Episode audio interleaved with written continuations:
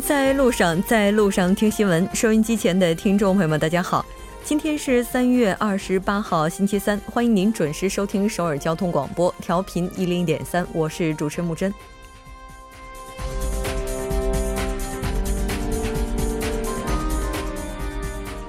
今天上午，中国和北韩正式对外公布，应中国国家主席习近平邀请，北韩劳动党委员长金正恩于本月二十五日到二十八日对中国进行了正式的非正式访问。至此，中国和北韩的关系也戏剧性解冻。在南北会谈及与美国的会谈进入倒计时之际，北韩方此举也被解读为努力争取后续谈判的最大赢面。中国国务委员杨洁篪将于明天访韩，介绍金正恩访华成果。稍后新闻在韩国将为您详解。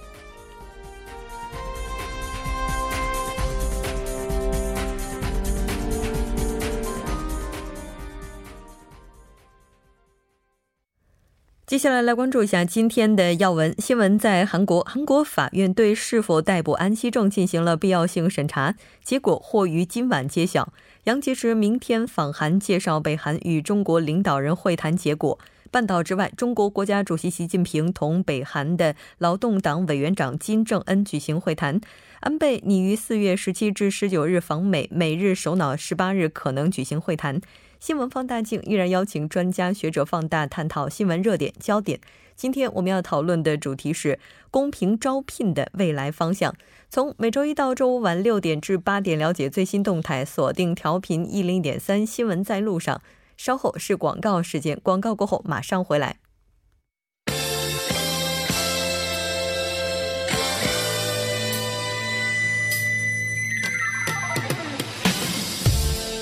新闻在韩国，带您快速了解当天主要的韩国资讯。接下来马上连线本台特邀记者周玉涵，玉涵你好，主播你好，很高兴和您一起来了解今天韩国方面的主要资讯。我们先来看一下今天的第一条消息。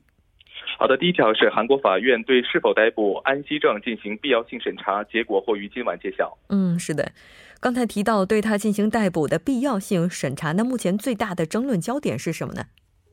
好的，首尔西部地方法院呢，今天下午从两点开始呢，对涉嫌利用职权对下属实施呃性暴力的前中青南道的呃知识安熙正呢进行必要性的审查。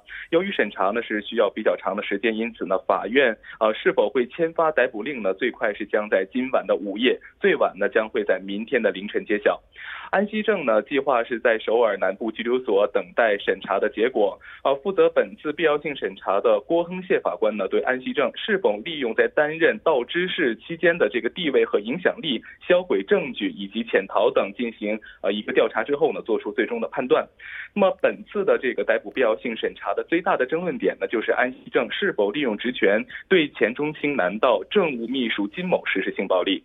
金某表示呢，由于道知事和秘书关系的一个特殊性呢，因此无法拒绝安西正的要求。而安西正呢，则强调两人是顺其自然发生的关系。主播，嗯，是的。我们了解到，这次的必要性审查原计划是在二十六号的时候进行，但是安西正本人拒绝出席。我们来看一下。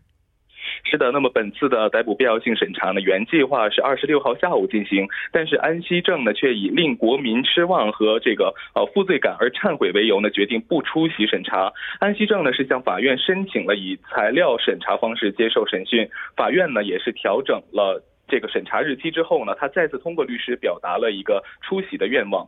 那么金某呢是五号做客 JTBC 电视台一档新闻节目时就表示呢，二零一七年六月起的八个月的时间里呢，在海外的出呃出差地以及首尔呢，被这个安熙正的强奸四次，强制猥亵多次，并于第二天呢提交了诉状。主播，嗯，首次告发安熙正的金某在出席节目的时候也提到了受害人不止自己一位。我们了解到，此后也是有另外的一名受害者站了出来。来看一下，是的，那么呃，安熙正设立的智库女职员 A 某呢，也是在本月的十四号告发，在二零一五年十月和二零一七年一月之间呢，遭受到安熙正三次强奸和四次的强制猥亵，但因涉及 A 某的案情呢，仍在调查当中，因此呢，检方未将罪状写入批捕的申请书内。主播，嗯，这条关注到这儿，我们再来看一下下一条消息。下一条消息是，杨洁篪明天访韩，介绍北韩与中国领导人会谈结果。嗯，是的，我们先来了解一下杨洁篪在明天抵达韩国之后行程是怎样安排的。好的，韩国青瓦台国民沟通首席秘书尹永灿呢，今天在记者会上表示，中国国家主席习近平特别代表、中共中央政治局委员杨洁篪将于二十九号访韩，并向韩国总统文在寅介绍北韩与中国领导人的会谈结果。尹永灿表示，杨洁篪抵韩之后呢，将会先同青瓦台国家安保室室长郑义荣举行会谈，并共进晚餐。那么随后呢，将在二呃三十号呢拜访文在寅，详细的介绍北韩与中国领导人的一个会谈结果。双双方呢还就半岛无核化等共同关心的问题交换意见。青瓦台一名高官呃当天呢是向媒体表示呢，杨洁篪呃此次呢是为了向韩方介绍北韩和中国领导人的会谈结果，并补充到呢，韩国总统特使团呢本月初访问北韩之后呢立即访华，向中方介绍访北的一个成果。而杨洁篪本次访问呢也是出于同样的目的。对于杨洁篪访韩时呢是否会讨论南北停战协议的相关事宜呢？该官员表示现在不适宜。讨论这个问题，主播。嗯，是的，一直到昨天为止，应该说中国和北韩方都没有正式的对外公布金正恩访华这样一个事实。那我们来看一下目前韩国方面的态度如何。好的，那么对于北韩最高领导人金正恩应中国国家主席习近平邀请，从二十五号到二十八号对中国进行了非正式访问呢？韩国统一部发言人白泰贤二十八号就表示呢，在南北北韩与美国首脑会谈前呢，北韩与中国关系的改善和发展有助于解决无核化、永久和平机制等半岛问题。白泰贤在回答问题时就表示，中国政府呢对外发布金正恩访访华消息之前呢，已经事先向韩方进行了通报，韩中双方保持。着一个紧密的沟通，就韩方是否预料到韩中领导人的这样的一个呃会面呢？呃，那么白泰贤并没有正式的回回应，只表示呢，在南北北韩与美国首脑会谈在即的情况之下呢，政府有关部门正在全力的做各种准备。主播，嗯，是的，没错。那这条关注到这儿，我们再来看一下下一条消息，关注一下二零一七年韩国全年 GDP 的情况。好的，韩国二零一七年全年 GDP 增速初步核实为百分之三点一。是的，那二零一七年全年民这个 GDP 的同比增长情况是怎样的呢？好的，韩国央行今天呢是发布了一项数据，初步核实呢，二零一七年全年的国内生产总值 GDP 呢同比增长百分之三点一，增速呢与一月初发布的初估值是相同的。人均国民收入呃 GNI 呢是为两万九千七百四十五美元，今年有望呢是突破三万美元的大关。二零一七年全年名义的 GDP 呢同比增长百分之五点四，达到一千七百三十点四亿韩元，增幅呢为二零一零年以来的最高。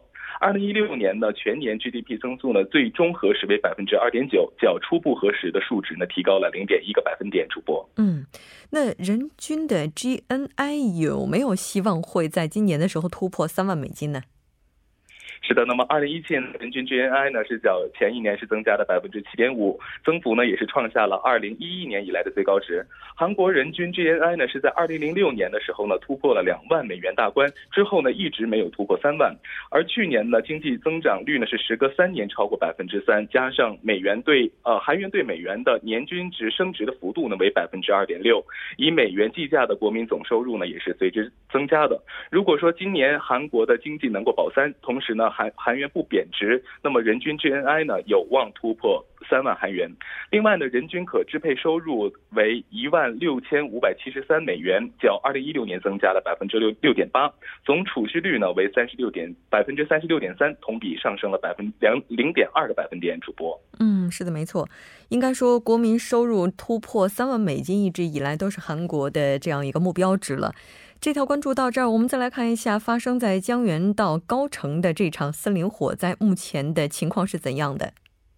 好的，二十八号呢，那么位于江原道的高城呢发生了呃森林火灾，截至目前呢，受灾面积呢是已经相当于相当于足球场的一个四十九倍了，约为三十四点九万平方米。那么根据江原道政府的预测呢，受灾面积呢会进一步的。扩大。所幸呢，今天下午呢，该地的风势呢是有所减弱的，因此呢，消防当局正在进行全面的一个灭火作业。目前呢，政府是已经投入了三十九架直升机和两千一百三十名人力进行灭火，灭火率呢，截至目前已经达到了百分之七十以上。呃，那么由于的这个着火的地区呢临近军队，因此陆军二十二师团管辖的工兵部队的官兵们呢，已经设置了隔离带，并将弹药和油类等战备物资呢转移至安全的地区。此外呢，当天周边的二百四十户家庭的四百四十五人呢，被临时的呃这个派遣到了这个呃。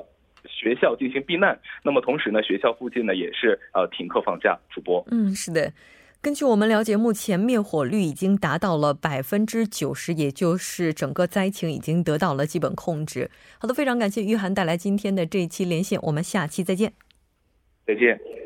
稍后来关注一下这一时段的路况、交通以及天气信息。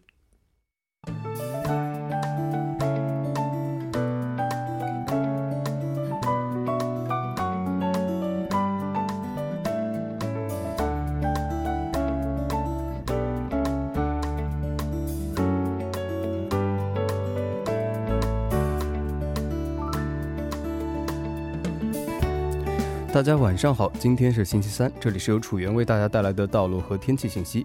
现在是晚间的六点十三分，让我们来关注一下这一时段的路况信息。在盘浦大桥瑞草交叉口至盘浦大桥南端的路段，由于晚高峰的关系，道路拥堵。相反方向，盘浦大桥南端至首尔圣母医院交叉口、瑞草警察所至瑞草站交叉口的路段，由于车流的增加，出现了交通停滞。接下来是在始兴大路马尾交叉口至金川邮局的下行车道上，之前进行的道路施工作业目前已经结束，道路恢复正常，您可以放心通行。下一则路况来自于东部干线道路圣水大桥方面，上界桥至马德地下车道的路段，由于受到流量大的影响，出现了拥堵。相反方向，君子桥至越界一桥的路段也是压力比较集中，出现了车行缓慢，还请各位车主朋友们参考以上信息，小心驾驶。好的，让我们来关注一下天气。明天由于受到来自于中国东北方地区的高气压影响，全国大部分地区以多云为主。虽然受到东部和西部的气压槽影响，但是鉴于空气较为干燥，水蒸气稀薄，中部地区的早间以及南部地区的午后将会有阵雨。好的，让我们来关注一下首尔市的天气情况。今天晚间至明天凌晨阴，最低气温十度；明天白天局部多云，最高气温十八度。好的，以上就是这一时段的道路和天气信息，我们稍后再见。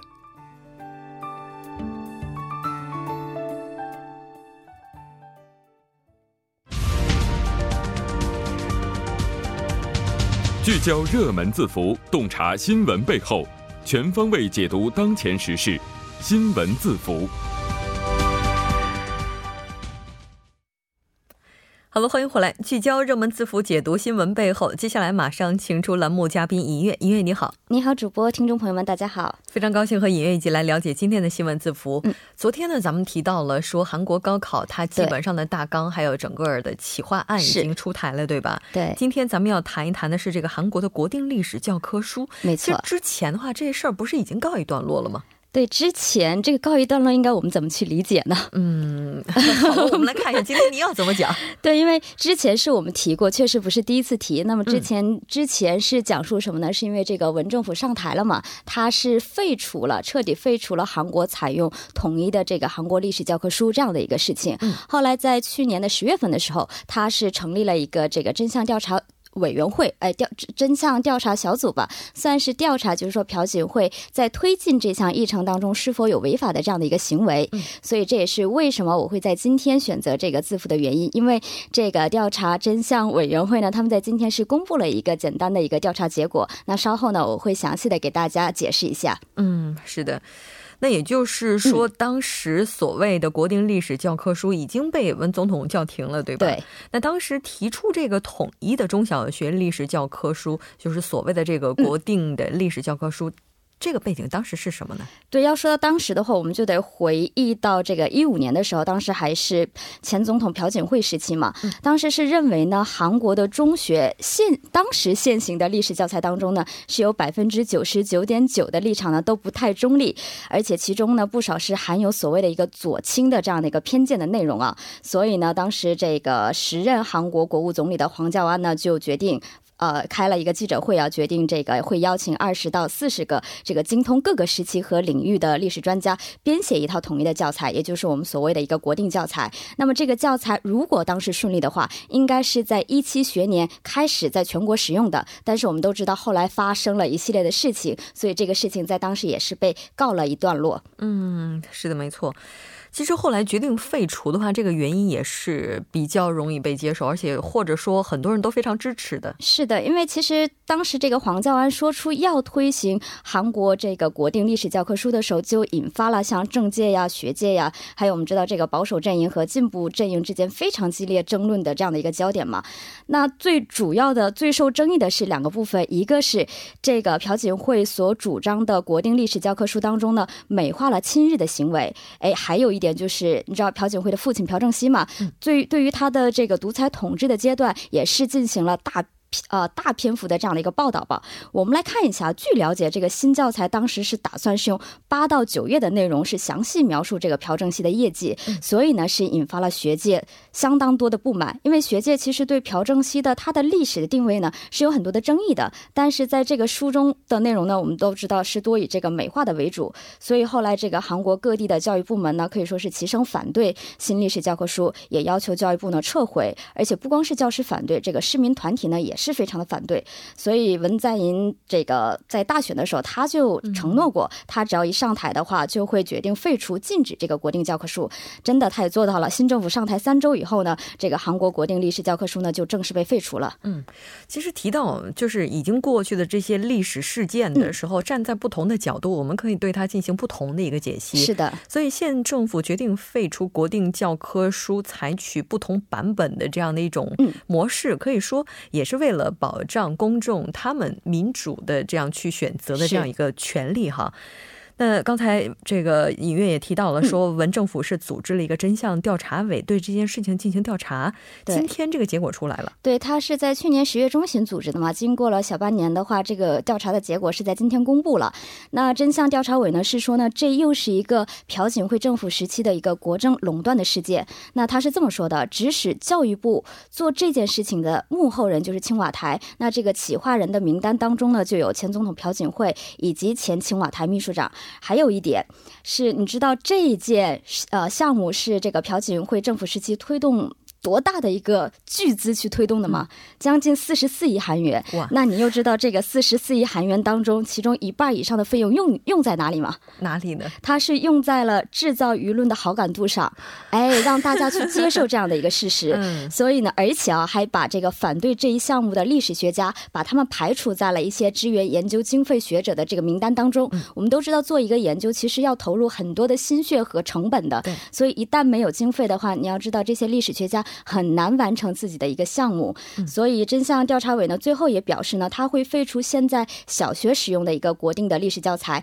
转换成这种自由选择教材的这样的一个制度，也会出台呢，防止出现类似事件的这样的一些提案。对，我记得之前在朴前总统提出来要这个推行国定教科书的时候，就有很多的历史专家为了表示抗议，表示自己不会参与编写，所以最终去参与编写的这些人员呢，应该说他们自己本身也是遭受着比较大的一个非议了哈。是的。那刚才提到了说对他进行了调查，而且也是出来结果了。我们都知道韩国这个政党言论是非常自由的，对，会不会就有人站出来说你这是政治报复？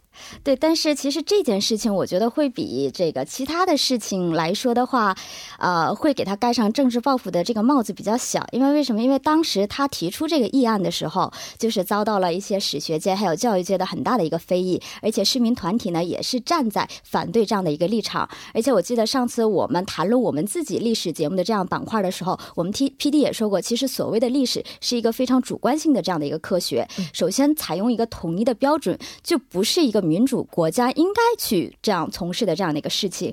当然，这个真相调查委员会呢，他也是表示了这样的呃这样的一个调查呢，绝对不不会是一个政治报复，他呢只是想恢复已经被破坏的这个民主主义的价值。那么也希望呢，呃各个这个留下一些非常这个具有中立性的一些历史的。的材料，可以为后来的一些民主主义之花进一步去做更多的这样的一个活动。嗯，其实前朴总统那个时候的执政党在这个问题上，他们党内也并没有达成一个完全的一致，所以在这件事情上，可能被扣上政治报复帽子的概率就是比较低的了。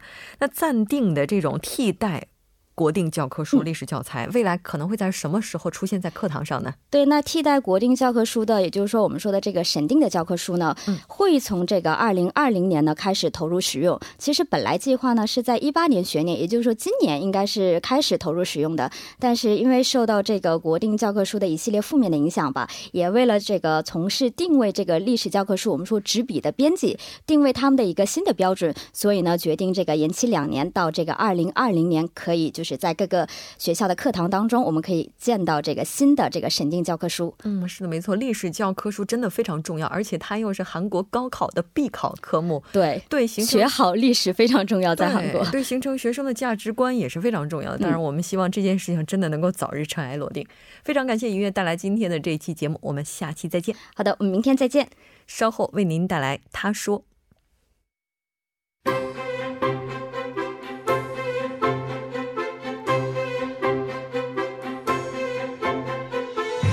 新闻在路上，在路上听新闻。您的点赞，您的回馈，是对我们最大的鼓励与支持。参与节目，您可以发送短信到井号幺零幺三，每条短信会收取您五十韩元的通信费用。另外，您也可以登录 TBS 官网三 W 点 TBS 点 SOR 点 KR 给我们留言。当然，在 Instagram 搜索 TBS C News 也可以参与互动。新闻在路上，期待您的参与。